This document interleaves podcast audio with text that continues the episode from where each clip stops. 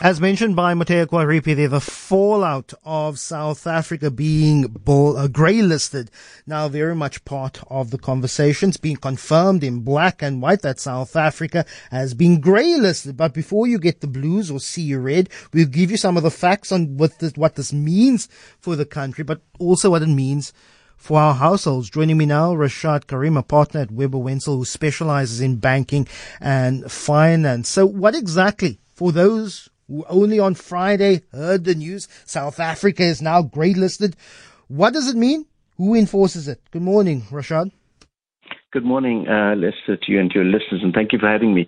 Well, what this means is that uh, I think the initial um, panic generally sets in, but we shouldn't.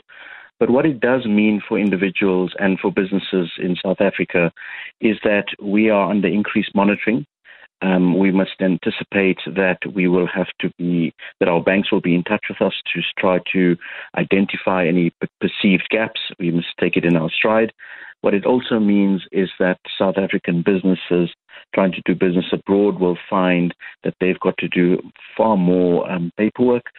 But I think of real concern, perhaps, is the fact that businesses abroad doing business in South Africa may have to um, start routing their funds elsewhere. Mm. And also, you know, there'll be less capital inflows potentially, uh, along with, with mm. penalties that, that get levied. Essentially, it's reputational damage to the country, making investors think twice and also greater scrutiny from particularly international law enforcement agencies. Absolutely, and, and and part of the commitments that the FATF want us to provide them with is that we will assist with with, with investigations. Not only will we perform our own investigations, not only will we demonstrate to them that we will enforce the laws and make arrests as required, mm. but that we will share information.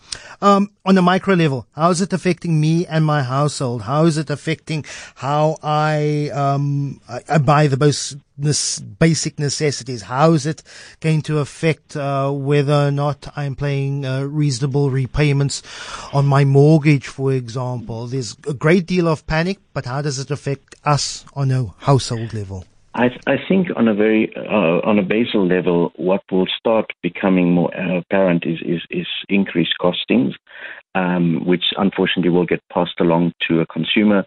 Um, if banks in South Africa, which almost all of our banks do, they, they borrow monies in the international market, and they and those now come at a slightly increased cost um, because of increased monitoring, increased diligence that needs to happen. Those costs get passed on to consumers um, it's just inevitable that the more red tape mm. there is around your money, the more, you know, there's a cost component that goes with mm. that. So at a most basic level, that'll cost you money. Rashad Karim, partner in banking.